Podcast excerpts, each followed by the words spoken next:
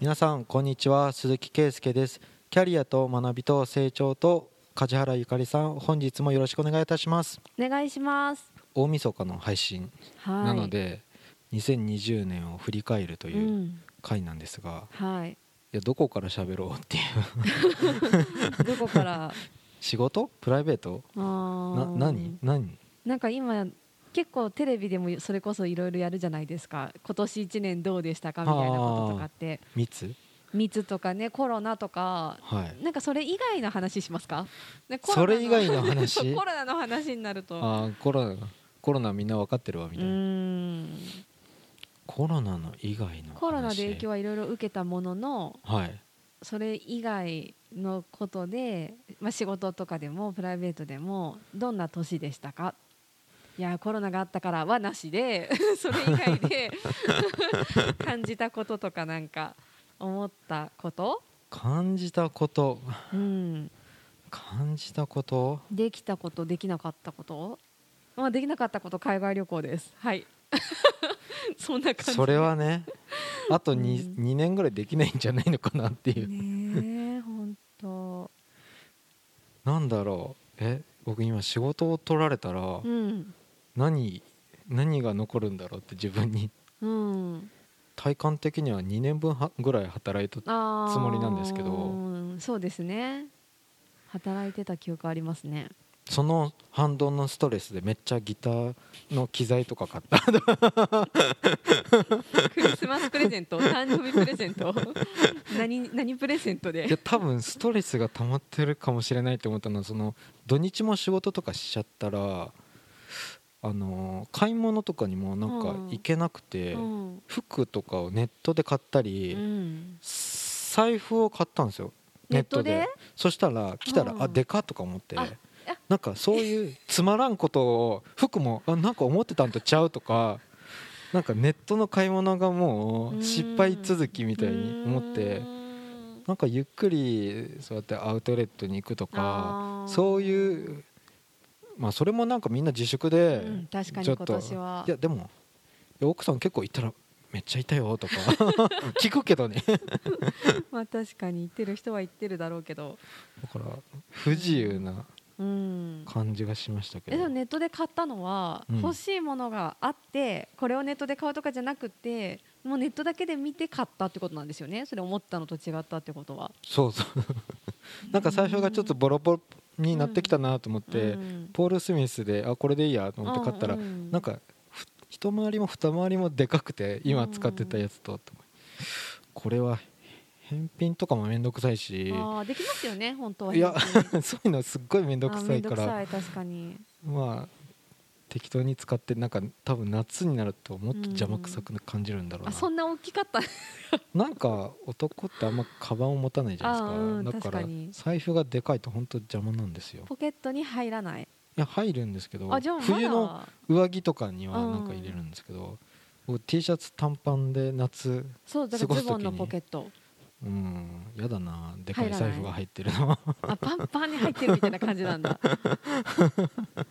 そういうねなんか買い物を失敗したイメージもよく そうか、20年。なんか節目の年で本当はねオリンピックとかあるはずだったけどなくなってイベントらしいイベントはない年でしたもんね。花火とかもそれこそね自粛されたりとかだったからもうひたすら家で楽しく過ごした感じですけど 私は。仕事も結構一時期は落ち着いたので、他のうん、人もなんかコロナかかった人とかいたんですよ、お客さんのうんうんうんうん。事務担当みたいな人とかも、うんうんまあなんか喋った時に、うん。まあ、ゆっくりしてくださいって言ったんですよ、うん。ネットフリックスを見たらさって言ったらうん。鈴木さんうちがどれだけ休業してるか知ってるじゃないですか。もう見終わり見尽くしたみたいな感じで言われて。いや探ればまだいっぱいある。みんな動画見まくってたんだなと思って、僕そんなに見る時間なかったから。うん。いいなそうですね。なんか結局コロナに関連する話にやっぱりなっちゃうけどでもそれの影響でね。うん。結構自宅家好きな人には本当にいい年だったと思う。あの誰かも言ってたんだけどもうすごくいい年だったっていうその自分が好きな人だけと選んでちょっとした少人数で会って、うん。あとは家で好きなように過ごしてう、ん。こんな快適な年はないみたいなことを言ってる人もいてどっちかというと私もそっち派なんですよ。在宅勤務が OK な大企業うんの人、いやずーっとだよって言われて、うん。10月ぐらいにうんうんうん。聞いたら、続いてるってことで。マ マジで続いてるんですかって、うん。その人は大阪なんですけど。ああそうなんですか。そうか。大企業はなんかちょっといいなみたいな。私の知ってる人でもその名古屋の人ですけど、うん。多分週1にしか行ってない会社は。いまだにまだリモートで過ごしてますってうん。言ってました。いいな、ねいいですよね。そうそうじゃない方は大変だけどやっぱ移動時間もったいないと思う人とすごい気づいたそれに今年。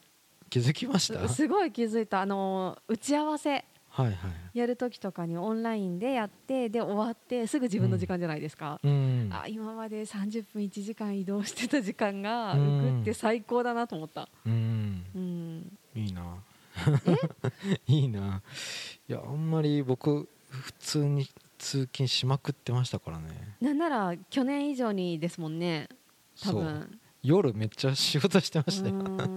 あんなになんか仕事とプライベートきっちり分けたい派な感じの鈴木さんが、いやもう10時に子供が寝てからうん。もう一回事務所に来るっていうのをん。結構連日やってて。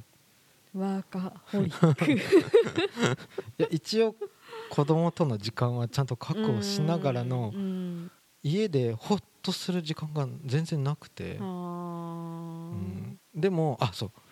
なんか漫画もめっちゃ買いました。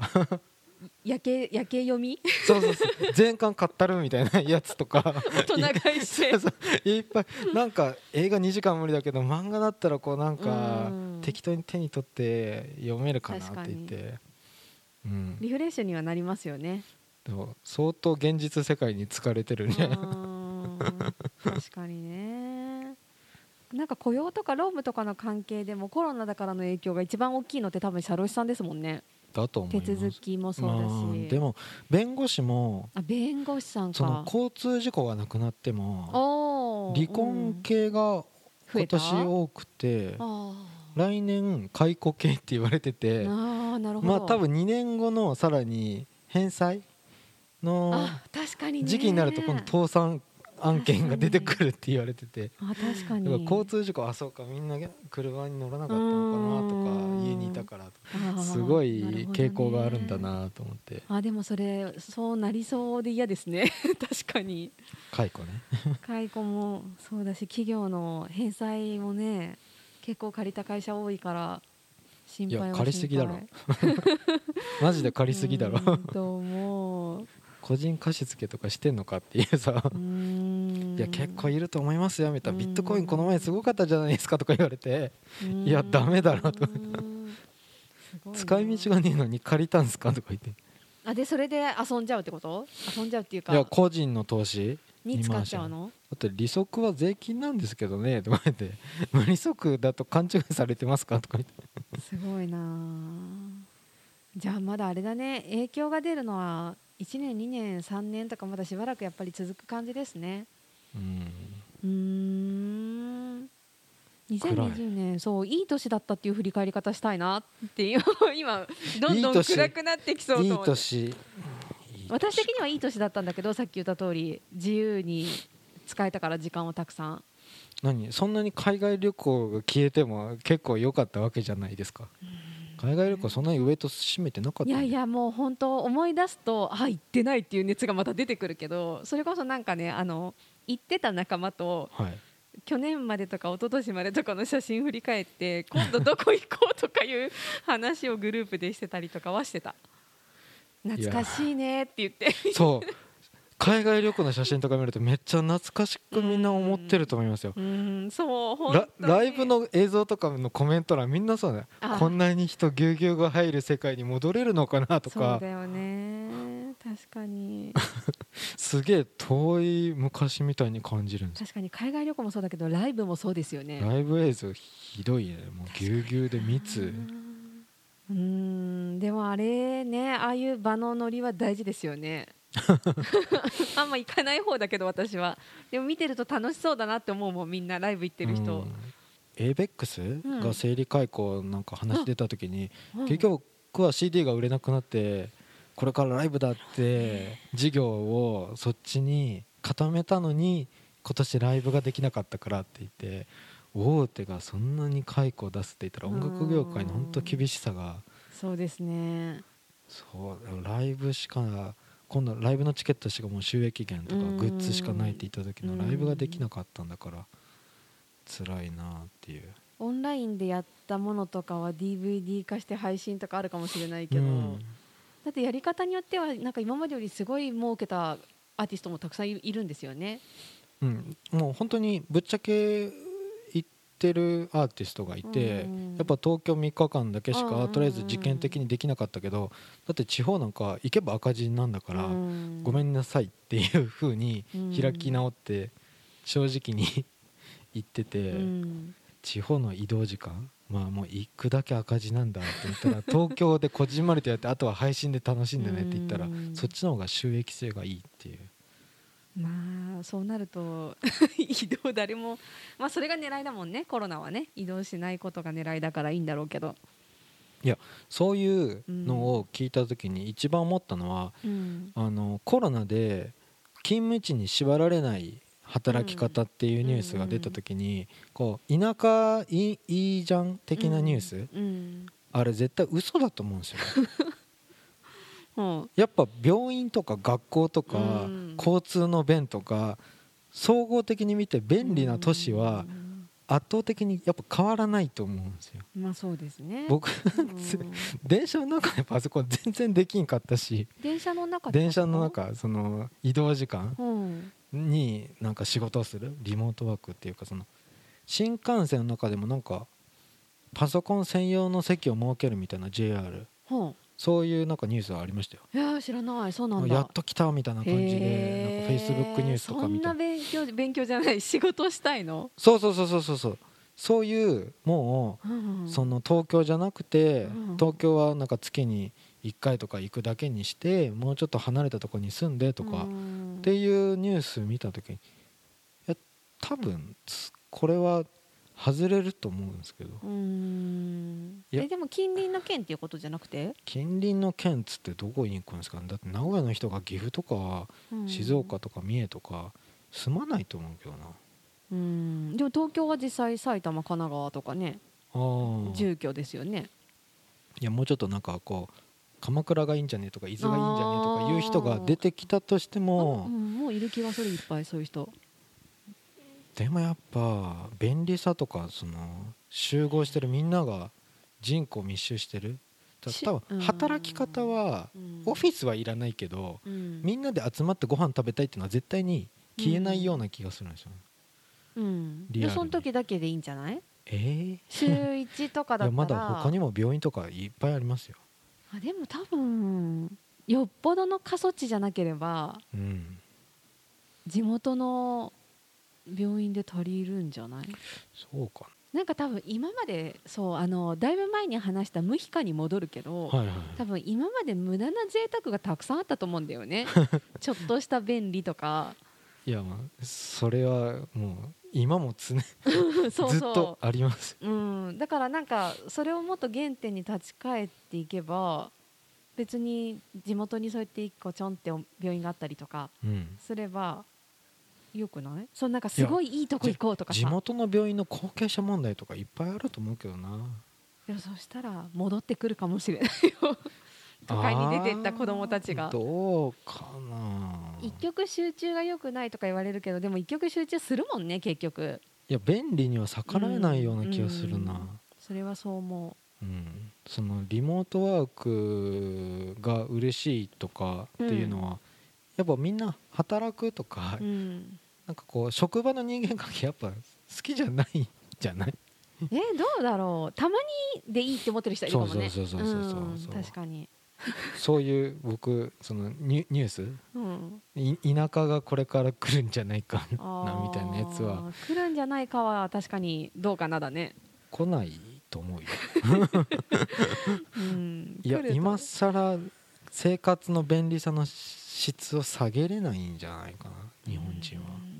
うーん。でもなんか反動でやっぱり田舎の良さがっていう説も別にないわけじゃないじゃないですか。だからみんながみんなじゃなくて選ぶ自由があっていいんじゃないぐらいでいいんじゃない？うん。いや言いきいいつも言い切るからとかうん。川があって港があってとかってうんずーっとみんな集中しまくって病院があってとかうん。学校が充実しててとか。だけど仕事がそこにあったからそうね。さらになんかうん。住まなくちゃいけない原因のうん。一番なんか雇用があったからなんですけどうん。雇用を分散してもうんなん高齢化社会考えたらうん。あでも違うか。うん？ベッドの数が足りないのか東京名古東屋京ね。大阪、うん。ここで予想してもまああっさりと10年後うん。外れるけど。うん。なんか2020年僕の口からはいいことが出てこない。